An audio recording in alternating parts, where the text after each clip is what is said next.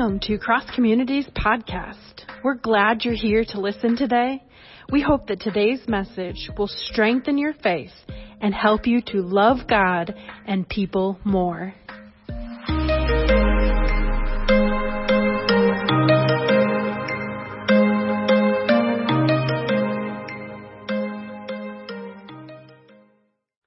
Well, happy Mother's Day. Again, we are so glad that you've chosen to spend part of your special day with us. We know there's lots of places that you could be celebrating, so thanks for being at Cross Community Church. Um, our passage this morning and our message has a little bit of a Mother's Day flavor to it, so I'm excited about that. Uh, this morning, I wanted to say this morning, guys, if you forgot today was Mother's Day, and you haven't made any arrangements whatsoever, if when I look down to read in just a few minutes you need to slip out, totally understandable. I will not hold that against you, okay? Just wait till I'm looking down. I won't be offended, okay? Um, but I believe that we finally reached spring. And I don't want to jinx this this morning, um, but it's been a slow progression. But I think we finally arrived and got some of that spring weather. And then uh, spring will slowly turn to God's season of summer. And I know there's another season that comes with that summer season that's ahead of us and that's wedding season, okay? And so we're going to talk a little bit about weddings this morning. But before we get into this, I do want to let you know that our passage comes from John chapter 2 this morning. So go ahead, if you have your Bibles or your Bible app, you can find John chapter 2. We're going to be looking at verses 1 through 11. We're going to read that in just a minute, so find it, hold that place. But we're talking a little bit about weddings this morning, and I would guess that many of you here this morning may have a wedding on your calendar in the months ahead. And um, it feels kind of weird for me, and my wife is in the room here, and it's totally possible that I have completely forgotten. But it, I, I'm pretty sure that we have no weddings on our calendar this coming year, and this is kind of rare for us. Okay, um, I'm you know 10 years removed from from college now, and when you're finishing college, you attend lots of weddings because all your friends are getting married. Sometimes you're in some of those weddings. And then I've been in youth ministry for close to 10 years now as well. And so a lot of those students graduate and you go to those weddings. And so it feels like it's totally normal for us to have in the ballpark of two to three weddings on our calendar every year. But this is the first year that I, somebody needs to get married, okay? I don't have any weddings on my calendar. So, but, um, we love weddings. It's kind of a bummer we don't have any on our, our schedule. But I think most of us would agree that there is something special about celebrating a wedding with friends and with family. Um, usually you get to connect with a lot of people at a wedding. There's usually good food, and sometimes there's even dancing. Okay? Um, dancing is great if you like dancing. If you're me, then it's horrible, okay?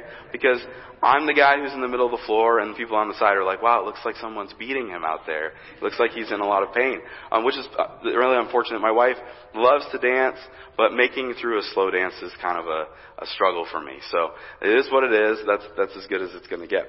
Um, but we like weddings because we like to celebrate. We like to have a good time and share in those special moments of life with special people. And so this morning we're looking at a story about Jesus at a wedding.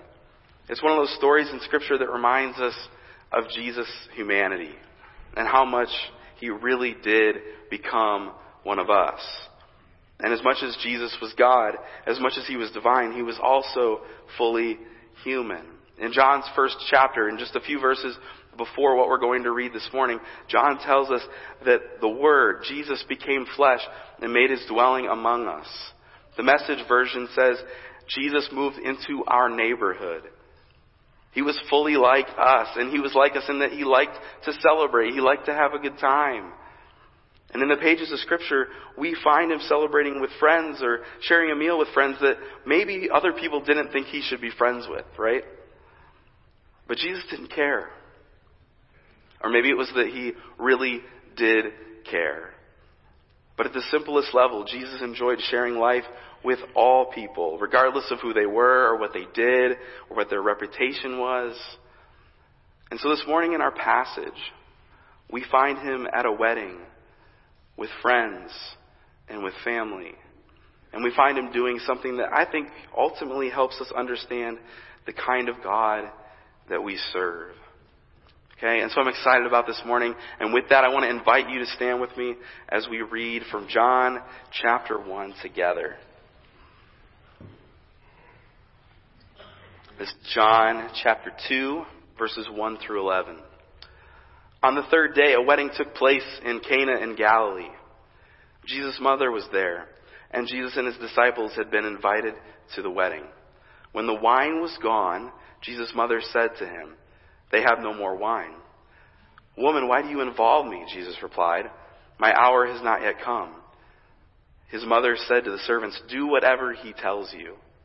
Nearby stood six stone water jars, the kind used by Jews for ceremonial washing, each holding from 20 to 30 gallons. Jesus said to the servants, Fill the jars with water. So they filled them to the brim. Then he told them, Now draw some out and take it to the master of the banquet. They did so, and the master of the banquet tasted the water that had been turned into wine. He did not realize where it had come from, though the servants who had drawn the water knew. Then he called the bridegroom aside and said, Everyone brings out the choice wine first, and then the cheaper wine after the guests have had too much to drink. But you have saved the best till now. What Jesus did here in Cana of Galilee was the first of the signs through which he revealed his glory, and his disciples believed in him. This is the word of God for the people of God, and our response is always, thanks be to God. You may be seated. So this morning we have a story about Jesus, a wedding, an incredible miracle that Jesus does, and lots and lots of wine. Okay? And it's one of my favorite passages in the entire New Testament. But I wanted to begin with a little bit of a disclaimer this morning.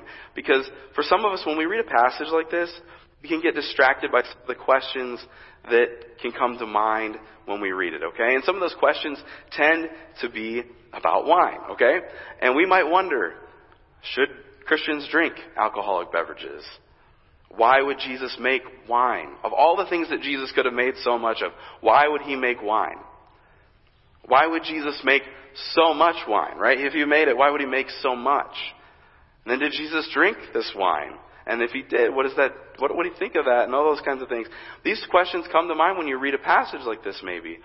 And some of you are sitting here this morning, you're like, I didn't have any of those questions before, but now I kind of want to know. Like, so, if that's the case, uh, you feel free to email me at jeff.c3naz at gmail.com. Be happy to have that conversation with you later this week. But in this passage, it is really, really easy for us to get distracted by some of these underlying questions about wine that really have nothing to do with what's happening in our story. And so I want to invite us this morning to set those things aside and not get distracted by those things and miss the amazing thing that Jesus is doing in this story and make sure that we discover what Jesus is doing and what he's up to in this passage. Okay? We do that? Alright, good. Alright, so Jesus attends this wedding in Cana. And most of us who have been to lots of weddings, but weddings in Jesus' day, they were a little different than the weddings that we might attend, okay? Um, a wedding, and you know, that you and I might attend might be a full evening, right? Usually there's a ceremony, there's maybe a um, dinner that follows, but it's usually contained all to the same day, or maybe part of a day. It may not even last a full day. In Jesus' world, a wedding would last an entire week, okay?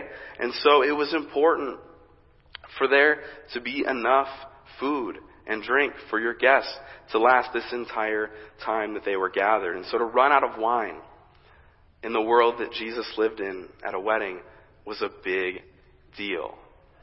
It'd be kind of like running out of food at a wedding that we attended when only half the people there have been fed. Right? It's kind of awkward. You know, it kind of makes everybody look bad. The wedding party may look a little bad. It would be completely embarrassing, right? But even more than the embarrassment, some even thought that in Jesus' day this could bring bad luck to the bride and the groom if this were to happen. And so it was more than inconvenient that they ran out of wine in our story. It was basically a social disaster. And so in our story, Jesus' mom comes to him and she says, Jesus, you have to do something about this situation. They've run out of wine. And Jesus' response to her is essentially, no. In verse 4, Jesus says, Woman, why do you involve me? My hour has not yet come. Okay?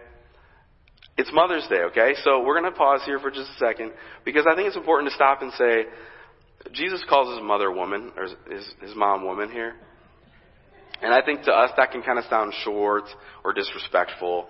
And so I don't want you guys to think that on Mother's Day, Jesus is being disrespectful to his mom, okay? The Greek word that Jesus uses here is a perfectly common thing, to, respectful way to address a woman in Jesus' day. I just wanted to clear that up before we continued, okay? But Jesus does push back on his mother's request here. He says, why do you involve me? The Greek is literally, literally, what is it to me and to you? Jesus is saying, so they've run out of wine. What do you expect me to do about it? Because this wasn't Jesus' problem, right? We have to remember this, this is Jesus' first miracle. There's no expectation. The idea that Jesus could do something miraculous or anything at all, it just wasn't there. Jesus' disciples had never seen him do anything on this level before. But Jesus' mom, knowing her son, knowing who he was, knowing what he came to do, and then also knowing the desperation of the situation, tells the servant standing nearby, do whatever he tells you. The Greek says, whatever he might say to you, do it. I like that. So we know initially Jesus says no to his mother's request, but for whatever reason Jesus changes his mind and we really aren't told what changes his mind. But again, it's Mother's Day, so maybe we just know it's hard to say no to your mom, and that's the biggest influence for Jesus. But whatever the reason actually was, Jesus does decide to intervene. And so he takes the six stone jars that were nearby, and he has the servants fill them with ordinary water. It says that they fill them to the brim. And out of water, he makes over 120 gallons of wine. And so it's here in this unlikely situation that Jesus performs his first miracle. And at the end of our passage that we read, we're told that it was here at this wedding that Jesus revealed his glory, and so his disciples began to believe in him and put their trust in him because of all that had happened. And if that's all that this story is about, if that's all that happened here, it's an incredible story. But if we dig a little bit deeper into this passage, we find out that it's not random that Jesus chose to make gallons and gallons of wine. But that wine itself would have communicated something significant to the people in Jesus' world and the people at this wedding in their Jewish culture.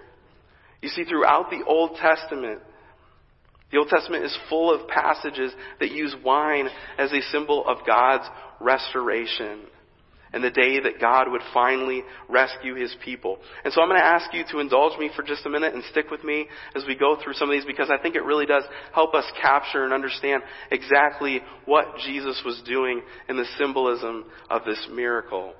So we're going to read a couple of these Old Testament passages together.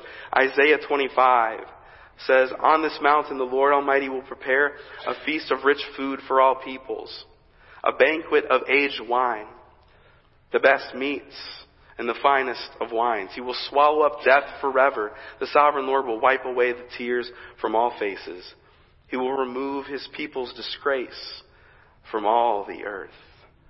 Amos chapter 9 says, A day is coming when new wine will drip from the mountains and flow from the hills, and I will bring my Israel back from exile. In that day they will plant vineyards and drink their wine. In the book of Joel, the author there is talking about the day when God will finally restore Israel. And in chapter 3, he says, In that day, the mountains will drip with sweet wine. And so if all Jesus is doing in this passage is meeting a need and responding to this crisis for the sake of this family, that's Incredible. And if all Jesus is doing is performing a miracle so that his glory can be revealed, also incredible, amazing story. But if wine had become a symbol of God's restoration and hope and the new kingdom that was coming, Jesus was doing so much more than transforming water into wine, as miraculous as that is. He was declaring that the day that Israel had been waiting for, for hundreds of years, had finally arrived. The new life that they were waiting for, the hope that they were waiting for, was here. And earlier I mentioned that one question we might have is why would Jesus make so much wine? Making over 100 gallons of wine might seem excessive to some. Um, I don't know, maybe not to some others. Um, but most scholars do agree that the size of this wedding probably didn't require this much wine. Jesus probably went a little overboard here. But if wine was symbolic of restoration, how incredibly meaningful it would have been that Jesus made so much wine. It would have communicated not only his hope here, salvation is here, but it's here in abundance. There's more than enough for everyone. So Jesus is sharing good news with them, but it's still good news for us today. Hope is here. It's here in abundance. And there's more than enough for everyone. That's some good news. I want to share a story with you this morning about a little bit of a crisis uh, that we had in our family. Um, a little over a month ago, we made a family trip to Florida. Okay, we went there for spring break, enjoyed the weather, had a great time. Um, it was good to get away for a little while. Um, but due to the pandemic and some other things, we haven't done a lot of traveling the last couple of years. Some of that's pandemic, some of it's we have two kids, and just some of this, you know, the the challenges that come with traveling with the two kids. So this is Theo's first time on an airplane, and this is Owen's. Uh, you know, he's been on the airplane a couple times before, but it's our our first time traveling both the kids on an airplane. So we're really excited about the trip, but also a little bit curious about how the travel portion uh, was going to go. But really, the kids did amazing. Like they traveled amazing. Theo took rock star naps on the flights. Everything went really, really smoothly until the last half hour of the return flight to Detroit. Okay? So this is what I get to share with you this morning. We let each of the boys travel with these CamelBak water bottles that you see in the picture. And um, you can fill those after you get through TSA. Of course, you can't before, but then they have something for the you know flight and something to drink. And we had purchased some chocolate milk at one of those convenience counters once we'd gone through TSA. And so we filled Theo's water bottle with, with chocolate milk so he'd have that for the flight. Takes an incredible nap, hour and a half, wakes up, reaches for his chocolate milk bottle. Morgan helps him pop the top on that thing, and chocolate milk sprays everywhere. Like, I am not kidding you. Like, four rows behind us. I'm not make, I'm not exaggerating for a good preaching story. Four rows behind us are covered in chocolate milk. It's just everywhere. And so we're mortified, wondering how this happened. But we're cleaning, you know, around us, cleaning the wall and the window and like apologizing to the people behind us. Just a total nightmare of a situation. But, um, Man, I, then we get off the flight, and so I'm standing in baggage claim, and I just happen to be standing next to the people from four rows behind me, of course. So I'm like, I'm really sorry, you know, and offering to replace their clothes because the lady's shirt is covered in chocolate milk. And luckily, super gracious people, but just incredibly embarrassing experience. But we're we do all this, and then we're like, how does this happen? We assume like the water bottle may, may pressurize because of the you know the the altitude or something like that. No, we learn later that our son Theo likes to blow air back into his CamelBak. So, uh, Jackson, go to the next slide for me.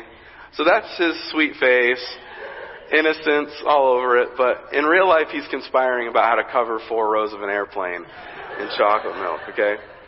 So great vacation, but not without a little bit of a crisis there at the end on on the way home. But um, you might call it a disaster. I think I might call it a disaster. Um, it's something we laugh at now. You're laughing this morning. I've learned to laugh about it. Um, we all have those crisis moments, though, and not all of them are as lighthearted as that. Um, we have more real, serious crisis moments in our life that are much, much heavier. As the that we even prayed about this morning. And so what I love about our passage this morning is that we find that Jesus responds to one of those crisis moments. And he teaches us that we serve a God who is moved to action because of his compassion. We serve a God who's moved to action because of compassion. And I'm convinced that maybe the most important thing in this entire passage, maybe even beyond the miraculous, is the simple fact that Jesus did anything at all and that he chose to respond. Because running out of wine at this wedding was a real crisis. It was more than inconvenient. And Jesus didn't have to do anything, right? In fact, it made more sense that he wouldn't. It was not his wedding. It's not his family. It's not his social standing on the line. And at first, it seems that Jesus knows that it's not his place to intervene. The stone jars that Jesus uses, they're reserved for ceremonial purification. Jesus would have known that using those for anything other than that would have defiled them. There were so many reasons that Jesus should have said, hands off, no, this is not for me. But for whatever reason, Jesus chooses to respond. And because he does, the picture of God that Jesus paints for us is pretty incredible. From the very beginning of the Gospel of John, John makes it very clear that if we want to know what God is like, we have to look at Jesus. And so in this story, Jesus reveals to us a God who shows up in crisis moments, who even though he doesn't have to do anything, meets even our most basic of needs. Because we serve a God who is moved to action because of his compassion. And it's great news. We've talked about we all have those crisis moments. We all have those times in life that seem too big for us to handle on our own. And maybe crisis is too strong of a word. Maybe that's dramatic, but maybe it's not too. We all have those things, the things that we, we can't solve on our own. Situations that are bigger than us. And maybe they're a big deal to us. Maybe there's something that we care about a lot that we carry. They're really heavy, but we wouldn't expect anyone else to care. And we definitely wouldn't think to bother God with that thing. But the cool thing about this story is that Jesus cares about the little things. And I wonder if that's why John starts his gospel with this story. And maybe that's why Jesus starts his ministry with this very miracle. So that when we have a moment of crisis arrive in our life that we feel may not be important enough to God, we remember that God shows up even in those moments. That's our hope. That we have a God who shows up in crisis moments and is moved to action because of his compassion. But I also think we can be challenged by this passage this morning. So it's good news for us, but I also think we can be challenged because of the example that Jesus sets for us in this story. Because so often we find ourselves in someone else's crisis moment, don't we? And in those moments, we don't have to do anything, right? It's not our life. It's not our responsibility. For us, there's probably very little on the line. But the example that Christ sets for us in this story challenges us to go beyond our responsibility and be people who are moved to action because of compassion. That's why Cross Community believes in local missions. It's why we believe in global missions. It's why we have a food pantry. It's why our students are going to Flint later this summer. We're surrounded by opportunities to engage in the crisis moments of other people. And often it's, it's not our life, right? It's not our problem. It's not our responsibility. And usually there's very little on the line for us. But the love of Jesus compels us to be people of compassion. Not because when we serve other people, somehow we're up here and they're down here. But when we serve other people, it's us remembering that God has shown up in our life, in our crisis moments, in the moments when we needed Him most, and now it's just our privilege and our blessing to do the same to others. This passage this morning is about transformation. We know it's about transformation of water into wine, but it also invites us to transformation. And to remember that the gospel of Jesus, the good news of Jesus, is good news for all people, and that it's about transformation and continual, continual change. When Jesus made an excessive amount of wine, he was announcing that hope and restoration, salvation was here, and it was here in abundance. There was enough for everyone and transformation was going to be available to everyone. And, and we're invited to be transformed into people who are learning to trust God with our crisis moments and then come alongside other folks in their crisis moments and continue to experience Christ along the way. And so that's my prayer for us this morning. That as we seek to follow Jesus, we would look for Him to show up in our crisis moments we would open ourselves up to be there in the crisis moments for others, and that we would continue to be transformed by the love and the grace and the compassion of Jesus. Would you stand with me this morning as we pray?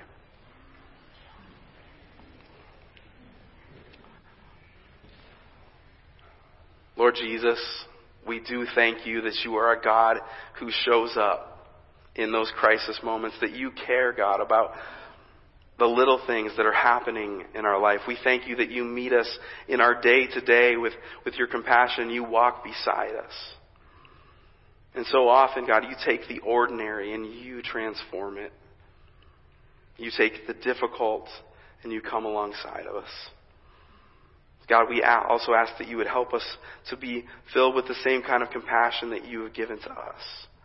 Help us to view our world and maybe even other people's crisis moments as a chance to bring grace and compassion and your healing. God, you help, help us to be your hands and feet. We do pray that you would help us to live as your disciples in our world, that we would be transformed as we continue to say yes to whatever you may say to us. We love you, Jesus. And it's in your name I pray. Amen. Now may the God of peace himself sanctify you through and through. May your whole spirit, soul, and body be kept sound, blameless at the coming of our Lord Jesus Christ. The one who calls you is faithful. He will do it. Go in his peace Enjoy your Mother's Day. Don't forget to grab your Mother's Day gift on your way out. Thanks for being here this morning. Thank you for tuning in to Cross Communities Podcast. We hope you will join us next week. We would love to connect with you today for listening to our podcast. Please fill out a connect card on our website at c3naz.net. You can also support the ministries of Cross Community by giving online on our website.